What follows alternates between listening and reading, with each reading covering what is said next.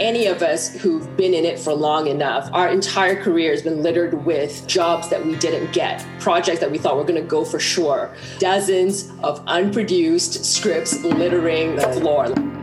All of us are running into both major and minor failures in Hollywood every single day. For every success, there is months, sometimes even years, of painful failure this is one of the only businesses I can think of where failure is the default. That's the norm. You have to be able to persevere. Like everything in our business, your hands get callous and it all bounces off you. Uh, you know, that process takes years. That doesn't happen overnight. I was being told by my manager, it's yours to lose. And I promptly lost it. and I remember thinking, like, well, that's it for me. I blew my one big shot. What I've realized from that moment is it's never one big shot, there will be other shots. Welcome back to Screaming into the Hollywood Abyss, a podcast about rejection, failure, and adversity in the entertainment industry. As ever, I am your non entertainment co host, Englishman Dan Rutstein. Welcome, Noah. How are you? Good. Uh, I, you're an Englishman. I'm finally fi- learning that. That's a really good piece of trivia for all of our people out there. Uh, I am not an Englishman. Uh, but today I'm very excited to introduce the noted TV writer, producer, and showrunner Joseph Mallozzi. On top of writing over hundreds of on top of writing over 120 hours of television across no less than 25 TV shows, he also co wrote over 75 episodes of Stargate SG 1, Stargate Atlantis, and Stargate Universe first, before eventually becoming the executive producer of all three. He was also the co creator and showrunner of Dark Matter. More recently, he developed and was the showrunner of Utopia Falls on Hulu. Welcome, Jeff. Thanks for having me. So, uh, I don't normally describe myself as English, but when we have a Canadian based guest and an Englishman, it's just important. So the guest, the, the, the, listeners will hear two out of three of us using our grammar correctly uh, and being polite.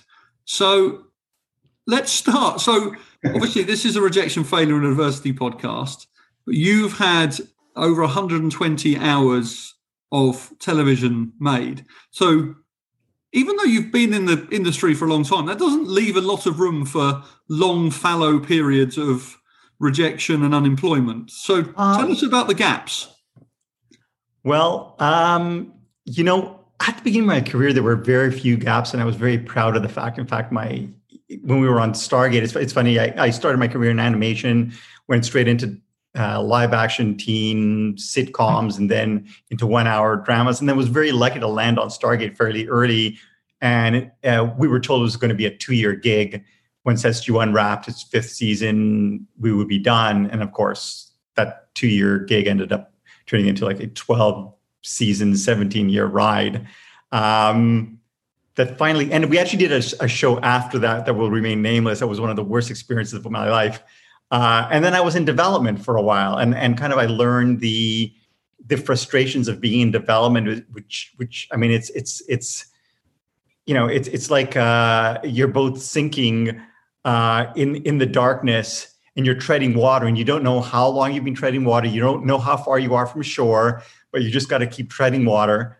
And um, you, you know, I, I tend to sort of juggle as many projects as possible, and I just was very fortunate um, to land my original series, Dark Matter, uh, on uh, Netflix and, and Sci-Fi, and and that was great. And then there were a couple of years where once again I was riding the development merry-go-round, and and I ended up on a show called Utopia Falls, which was not my creation, and which to be to be quite frank, I I didn't think was right for me, but uh, through a series of kind of bizarre circumstances, I ended up show running. It was a lot of fun. I actually used my old dark matter crew.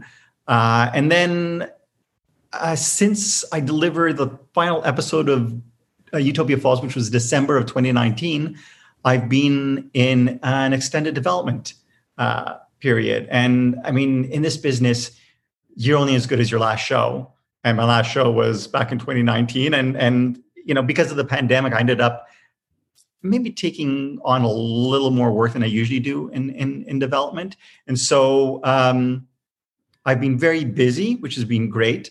Uh, however, it would be nice to get back into production. I would say. obviously there's a lot of people who've spent a couple of years in development, either in one go or Mhm. obviously spread out. Because you sort of hit the jackpot in terms of longevity quite early, are you a you quite impatient around this process because you just want to get back to another 17 years of show? Uh, well, it's very kind of you to say that. Basically, uh, uh, uh, call, calling me fairly young. Uh, I think actually I, I got started in the in the business probably in my early 30s, which uh, I guess I wouldn't consider young for industry standards. But uh, I, I think I'm generally an impatient individual. So uh, yes, which is why I tend to take on more work than than uh, I really should. Uh, but again, I said like as I said in, in in this business you never know what's going to land. And more often than not, it's the project you least expect to go that ends up getting that green light. So you want to have your bases covered. I, have a question. I was looking at your um, your IMDb, and you mentioned this a second ago as well that you shifted from uh, children's programming and young adult programming to the Stargate universe. And I know a lot of people have problems doing that. It you made it sound fairly easy and routine, but I know a ton of writers who've gotten siloed and stuck to some degree in animation and and they want to they want to come out into live action and for and sometimes people from live action want to go over to animation. There's been a it's very hard to cross over between the two. How did you do that? Yeah, I mean, I, I understand that, and maybe I do writers a disservice because one of the recommendations I always make to new and upcoming writers is to try to get their foot in the door in animation. I mean, write that pilot, write that spec, uh, but look to animation because they tend to be more welcoming of new writers and it allows you to hone your craft while getting paid. Uh, so, I mean, I I remember I, I um, my first uh, sale was to um, a an animated series called The Busy World of Richard Scarry, an episode called Patrick Pig Learns to Talk, which I'm sure you guys are familiar with, uh, has all of the hallmark uh, uh, elements in a Joseph Mallozzi script, the twists, the turns, uh, the character drama, and and you know it, it, that came about because I was interested in in obviously you know as a live action writer the brass ring is features and i wanted to be a feature writer and i thought well I'll, you know i'll, I'll try to get my foot in the door in one of the uh, productions company as as a uh, script reader who does coverage and i ended up sending my resume out to like over a hundred different production companies and uh, i think eight responded and seven said thanks but no thanks but one responded and said, "Hey, we, are not really looking for a script reader, but if you're interested, you're interested in writing for animation, this is what we do. We send you the Bible, you send us some pitches. If we like your idea, we'll hire you to write the script." And so that's how I entered the business. And I, I remember I made something like three thousand dollars in my first year, and I was like, "Holy shit, I have made it! Three thousand dollars! It would be great if I could double that next year." And then I did, and I was like, "Wow, six thousand dollars! I mean." Uh, you know, I wonder if I can double that next year. And then I did. And, and you know, that was kind of always a, a, uh, a goal for me. Um, and so, I mean, I, I started in animation and then I kind of worked my way up within the world of animation. Uh, I um, started simply as, as a writer and then I story edited uh, certain series. I, I, I, was a story editor for, for um, the CBS Saturday morning lineup. Um, I ended up being hired by an animation studio to develop shows for in-house development, uh, and um, and then you know I heard that there was a Fox show. It was a YA series called Student Bodies that they were looking for for writers, and my writing um, our future writing partner and I uh, submitted some writing samples, and then we landed on that YA show, and, and, we were on the YA show. But at the same time, I was continuing my animation, uh, my story editing and animation and ultimately we landed on stargate. Right? like amid all like i mean i, I you know i from, from half hour um, teen sitcoms we ended in up in one hour action drama. Again it helps to have an agent. Um, i know sort of a lot of people are like uh, you know so the you know I, my agent never gets me work and that's true for the most part. But very early in my, in my career my agent did find me work did actually at, at the very least introduce me to the people who were looking to hire writers, and um, and so I, I, I, did. I don't even remember. It's kind of the one hour shows we ended up on something like Lost World and and uh, Largo Winch, and uh, and I, I continued my animation work at the same time because by that point in my career, uh, my animation work paid a lot more than my my live action work. And then my agent, who happened to represent Robert Cooper, who was one of the executive producers on Stargate, told me they're looking for writers. They haven't had much luck, uh, but they want to read you. And so they read us.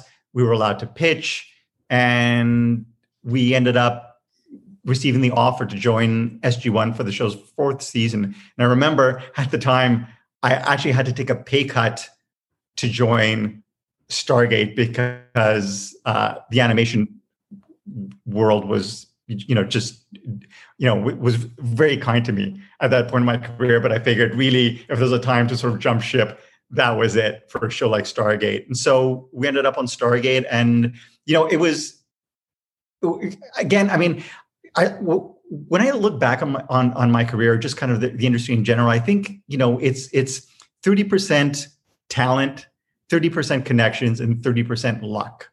And um you know some people have more than uh, you know uh, than uh, than others in, in in in certain degrees. So i guess i was very lucky. I, I do want to comment on your on your point about anim- starting an animation. Again it's very difficult to you know, just to say let's start here or start it's very difficult to start mm-hmm. anywhere as a lot of people know but um, starting animation is such unusual and yet sort of poignant advice. I know so many animation writers who are so talented on the page at, at the clarity in which they write their scene descriptions because they know the animators need to animate it and there's they don't have an actor interpreting it the way you know live action does. And the clarity and specificity for animation these writers are extremely extremely talented. And and you would think it would cross over more into the light that they'd be jumping to hire some of these people. And maybe they are now as our worlds are blending closer and closer. But you made a comment in there a throwaway comment kind of in this last com- uh, uh, comment about um, feature writing. And that it had always been a goal of yours and the grass was greener. And i noticed mm-hmm. in your very dense imdb there wasn't a lot of feature writing.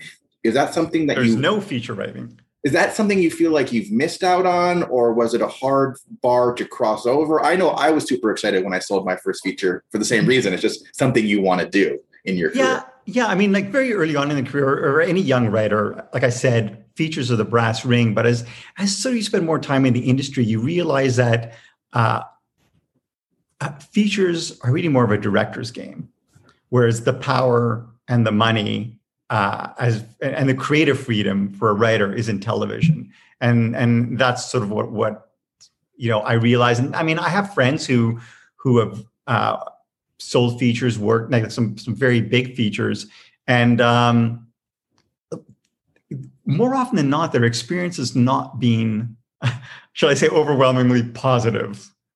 Uh, you know, they, they, they, you know, they, they're invited on set because I think, um, you know, guild requirements. Uh, uh, but um, you know, they're not very welcome. Um, they're, um, you know, they don't, they don't feel respected. I mean, I guess this, this is, I mean, just sort of the experience of the handful of writer uh, feature writers I know. Whereas again in television, I think there's more work, there's more opportunity, and um, there's the opportunity to make a lot more money, which is always nice. So, uh, when you got the gig on Stargate, when you were in it, did you realize what you had in the sense of you're sitting there thinking, oh, there's at least 17 years of uh, more to run in this. You know, like, did uh, it no, absolutely. like something? No, absolutely not. I mean, when we joined for the show's fourth season, we were told we'll do one more season and we would end it with the fifth season. And so the fifth season came along, we wrapped up the storylines, and then the show uh, left Showtime for sci fi. And so we were told we're getting a sixth season. That was a huge surprise. And so we said, okay, this is going to be the final season. So we're going to give it our all. And we wrapped up the show. And then it turns out the ratings were great and sci-fi wanted to pick it up for a seventh season. So we were like, wow, this is, you know, unimaginable. So, you know, we wrote a terrific series finale. Um, and then we were picked up for an eighth season and, and so on and so on. And then we got the spin-off. And, and I have to say, every year, specific, specifically on SG1, those years through seasons four through nine, were always a, were just a complete surprise uh, until season 10. And when we got the season 10 pickup, and at that point, we were producing Stargate Atlantis at the time. It's just bonkers when I think back that we used to uh, produce 40 hours of television uh, a, a, year back then. And um, in my mind, at that point, I thought, well, you know, just we were such a well-oiled machine, and the Sci-Fi Friday lineup is doing so well for Sci-Fi. Uh, they'd be crazy to, to cancel us. So that was a one season. Uh, you know, season ten. I, I finally assumed we would be back for an 11th season, and that was the season we were canceled. Uh, although we were almost saved by Apple, who uh, at the time um, were exploring the possibility of getting into television, and they thought that saving SG1 uh, would be a, a wonderful, you know, way of doing that. But unfortunately, because of a clause in our, you know, the MGM contract with Sci-Fi, um, we weren't allowed to take it anywhere, or essentially, Sci-Fi exercised that option, preventing us from uh, saving the show. Shame. Yeah, I guess it's we've had a couple of guests on who have been on long-running shows and then got off them because they were worried that it was becoming I think one put it, it was not too easy, but it was it wasn't a, a challenge as a writer anymore. So we had somebody walk, talk about when they left this uh, Law yeah. and Order, and somebody who I'm trying to think what the other show was. They but they left it for it was a it was a procedural. And yeah. I guess for you, was there a time where you thought, even though money's great, it's long running, where you thought I need to escape because I want to try something different? there was never, I mean, creatively, it was always a challenge because, especially in the case of SG1 and even Atlantis, um, it was a more, it was less serialized and more episodic. And so each episode had a beginning, middle, and end. And in terms of um, storytelling, you could you could do anything you wanted. You could do a hard sci-fi story. You could do like a horror story. You could do something that delved into fantasy. You could do something uh, that was more mytho- mythologically based. You could do kind of the uh, uh, offbeat, uh, humorous episodes. I mean, those were always a lot of fun. I mean, uh, over like 300 hours of uh, of uh Stargate franchise, our time loop episode ended up being the fan favorite, which still kind of surprises me. Um, but from a creative standpoint, it, it was you know, I, it, I, it was a great experience. So, I mean, I, I never felt uh, that we weren't being challenged in that respect.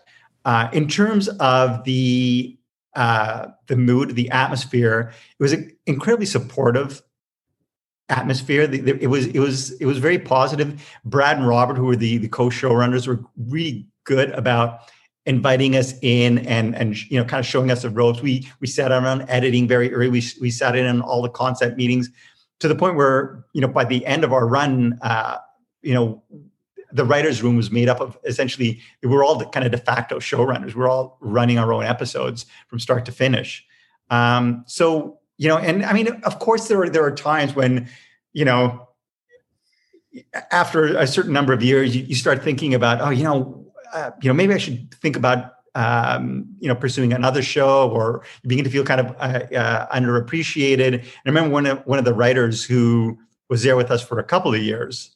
Um, he basically just kind of he he's he kind of been kind of a, uh, an old hand and had been in the business for a while, and he just kind of shook his head as like, "You write this train until it hits the station. You do not want to get off.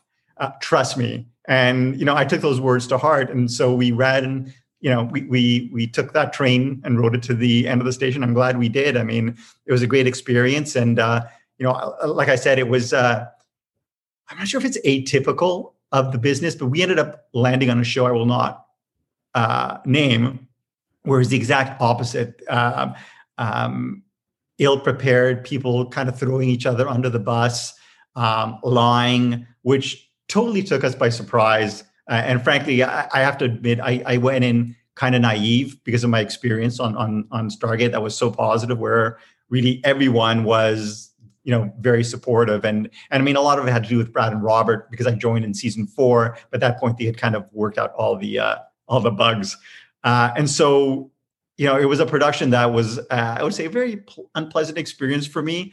and um, they kind of ate us alive. Uh, but I learned a lot from it, so that when I set up Dark Matter, I uh, made sure that it kind of you know followed the Stargate mold, and that it was a positive work environment. Uh, we were always prepared, and um, we kind of didn't take shit from anyone. So, I was going to ask you a question about writing on a show for that long and and the fans, but mm. because this is a rejection and failure podcast, and you've just talked about a difficult show, I'm not going to obviously ask you the name of the show, but I'd yeah, like to please. talk a bit more about that experience. Yes. Though. So, and and more importantly, actually, the transition from being in a bad place and then using that for when you're in charge in your next room. So, you know, you said it was ill prepared. Tell us a bit more about what was, you know, what how quickly you realised it, you know, wasn't a great work environment and the sorts of things that went on there and what you learned from that. Yeah, I mean, it started off wonderful. They, you know, there was there were these huge press releases that talked about how much money the show had, and and uh, um, and then we started kind of reading the scripts, and and it's you know even though we were reportedly had so much money, uh, the scripts that that had been written, it, it was part of a co-production, and, and apparently should have been developed 14 months prior to our landing on the show, uh, and uh, the, the scripts were unproducible and the European broadcasters had signed off on it and said these scripts are great and these are the scripts we're shooting. And uh, suddenly it was my job to tell them, actually, no, you don't have enough money to to to you know uh, produce these episodes. Uh, and they kind of pushed back and were kind of angry. So basically, right from the beginning, uh, you know, that, that, kind of soured our, our relationship. Uh, what came as kind of a bigger surprise was that um, the money that that they were publicly saying we had, that I assumed we had, uh, was a lie. It was actually far, far less. And um, it, it, it, was really tough because we were actually dealing with four broadcasters, uh, two of whom wanted two completely different shows, like tonally different shows. One wanted kind of a kind of a fun, kind of family uh, romp, while the other one wanted a dark, uh, action-driven uh, series and uh, and they would never get on the same page, and we just kind of found ourselves trying to, uh, you know, in my in in in my case, trying to do the very Canadian thing and find sort of a compromise solution. Uh, and again, like I'll say, they ate us alive. They, um, you know, we uh, uh, um, we were, you know, you know, staying up nights late, you know, doing rewrites after rewrites after rewrites. Um, uh, I remember sort of the the um, uh, our transport team quit uh, before we even started production. The um, electrical group, uh, the grips quit. Uh, I think a couple of weeks into production. Um, it was just kind of a really nightmare scenario, and I remember my writing partner was just going crazy, and and he was having a miserable time but I, I reached the point, kind of a no return, if you will. So where you were like, you know, this is this is terrible. And I told him like, look, basically, um, it's a terrible situation we're in, but we got to kind of, you know, we'll we'll we'll we'll push through. Um, the worst thing that can happen isn't that we're forced off the show. The worst thing that can happen is that we have they keep us on for the duration of our, our contractual obligation um, which did not ha- did not happen. We ended up being forced off the show, and and uh, because we it reached a point sort of where it just it, you know it we kind of had to put our foot down and. Uh, uh, just from a production standpoint, things were, were not making sense. So we were forced off the show, and they brought in another showrunner uh, who, from what I understand, uh, lasted, I think, a month and a half, and then said he was going on vacation and the production office ended up finding out that he had, he had actually bought a one way ticket and he wasn't coming back. So they lost a second showrunner. And then a third showrunner came on. He lasted a couple of months and got through, I think, most of the series. And then he got fed up and left. And then I think a fourth showrunner finished uh, the uh, the series. Um, so I mean, it. Uh, I mean, I think that's as bad as as it gets. But I'm not sure. I mean, I uh, I'm sure people have had worse experiences. When you were in it, were you just sitting there thinking, this is terrible? Were you sitting there thinking, well, I'm going to learn you know, I'm going to sort of consciously look around and make draw conclusions and learn things that I'm going to do completely differently in my next room, or is it just? No, at the time, I, I, wasn't really cognizant of of it being a, a powerful learning experience. I, uh, as I said, it was very frustrating, especially at the beginning. But then after a while, it became almost humorous. Um, so while while my writing partner was, you know, I, I'm not saying necessarily having a nervous breakdown, but he was really not not having a good time. Uh, I just kind of found it funny. But but I mean, you find kind of that silver lining or the flashes of uh, uh, of hope within kind of that dark morass, and and that was the people. Like I mean, the crew I thought was great. Um, uh, one of the other writers. A, a, European writer who came in, who who basically when we we came on board, he'd been with the project for 14 months, and he was instantly suspicious of us, uh, as we were of him. And um, you know, we became such good friends and uh, you know i still you know talk to him to this day and, and will love to find something to uh, collaborate with him on so i mean you know you know as always uh, I, you know i think it's kind of the relationships you make while making television that uh, that that you know really is that kind of silver lining no regardless of what the uh, you know how the production turns out I want to circle back to something you said a while back ago. It's just a comment on how you commented on how feature writers and TV writers, there's such a disparity in power. And I think a lot of people don't fully get that if they're in our industry, that we a lot of us do move into this field to be feature writers because you saw you grew up with the Academy Awards or you saw a movie and you loved it and you want to write a movie and then you get into the industry and you know you don't get invited to set or you get rewritten over and over and over again and you realize on the TV side while there's staffs and there's rewriting going on, that the, level of power is is so much different. Um, and I guess the level of heartache can also be different because you're in it longer and kind of leading back into the present. You talk a lot about your your writing partner. Does he or she help you process emotionally um, some of these harder times? And are you guys still together today? Uh, uh, no, actually, we uh, went our separate ways after I would, I would say really Stargate. Um, I mean, we we were by by the second half of Stargate, we were writing partners really only on credit only, simply because I tended to write more of the original episodes, and he tended to do more of the uncredited rewrites of other writers, uh, unpaid, uh, uncredited. So you know, out of fairness, we ended up sharing a lot of the on, most of the on-screen credits. Uh, and then we landed on, you know, uh, Dark Matter ended up going, and and he didn't want to move to the East Coast.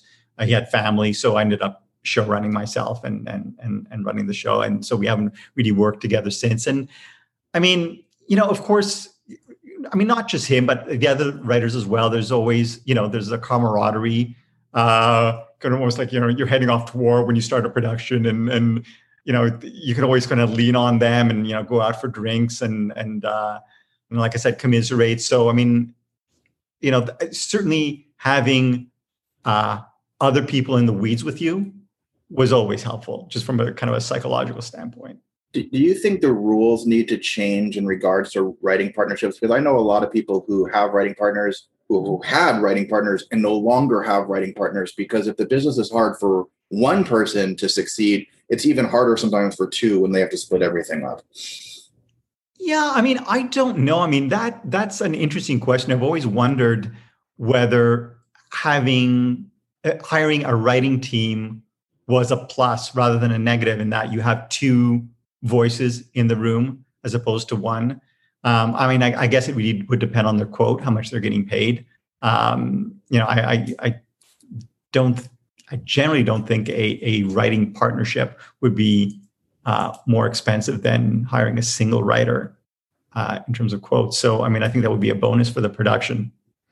Yeah, I mean, I think that's the thing is they do get two writers for the normally for the cost of one, and then I'm, just seeing lately with shorter orders and network TV being a thing of the past, or long runs like Stargate being a thing of the past for the most part, that these these writer writing teams have even if they love each other, financially it doesn't make sense anymore and they begin to talk about that. Yeah it doesn't make sense. I, I, agree with that from a financial standpoint but also from a career standpoint. After a while um, you know I, I, remember during stargate i would want to sort of go out and and and do something apart from him and my agent would say well well, you got to write your own pilot now. You got to write your own uh, feature or whatever because all of your your produced credits are co-writes.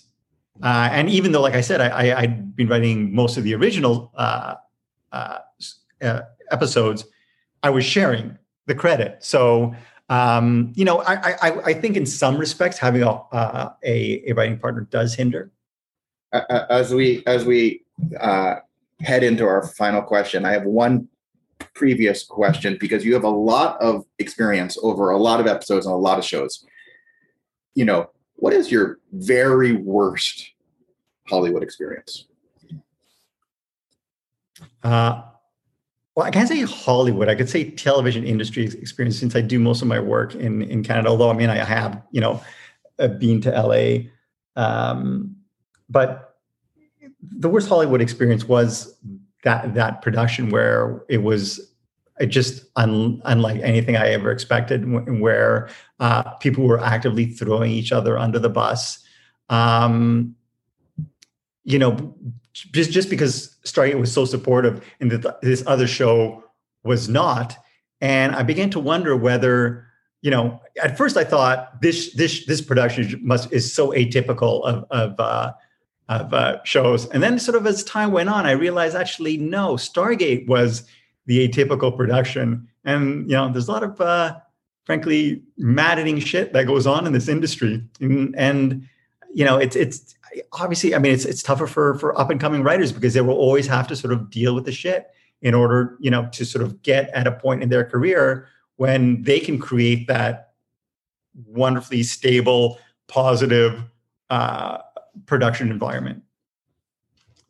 Very good. So look, unfortunately, it is time to wrap, which means asking the final question on this podcast, which is if you could give a single piece of advice to somebody entering the industry, what would it be? Oh my gosh. Oh, man.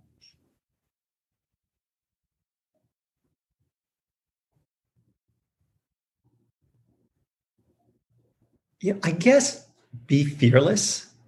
I mean, it, it, it, it, you know, it's kind of an odd thing to say, but I mean, I think you have to ask. You have to ask. You have to um, reach out to people. You have to not be afraid to, um, you know, approach those approach those studios. You, you have to be. Uh, uh, you you you can't you know second guess yourself when it comes to sort of uh, giving your agent marching orders. If if if something happens that you don't like you let the people know whether it's your agent, whether it's your line producer, whether, whether it's your broadcast executive, uh, simply because I find that if you do that early and often, they will respect you for it. And if you don't, uh, they will walk all over you. Yeah. That's a that's a great piece. You know, this is the thirty eighth time we've asked someone this question, but that's a great, simple, brave piece of advice that probably needs taking in this industry. So, Joseph Mallozzi, thank you very much for being part of our podcast. Thanks for having me. Thank you, Joe. I don't think a lot of people realize just how brave they are when they're coming into this field and how brave they can, need to continue to be. But they are. We're some of the bravest people there are the writers, the actors, the directors. So much abuse, so much bravery. Thank you for pointing that out. Thank you.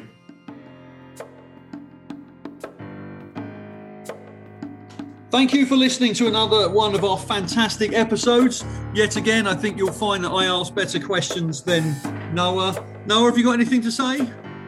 Um, as always, uh, since you've done most of the talking, I'm just going to sit here quietly again. Surely there's some people to thank. Oh, right, right, right, right.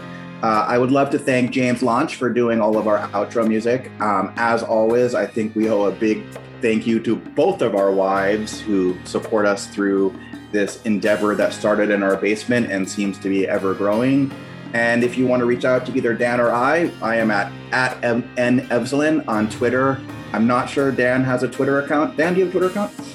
I mean, I I do, but no one cares. All they care about is being on Noah's podcast. So well done, Noah, for conceiving, producing, editing, writing, and asking the best questions of the two of us because you've done all this work and well done you.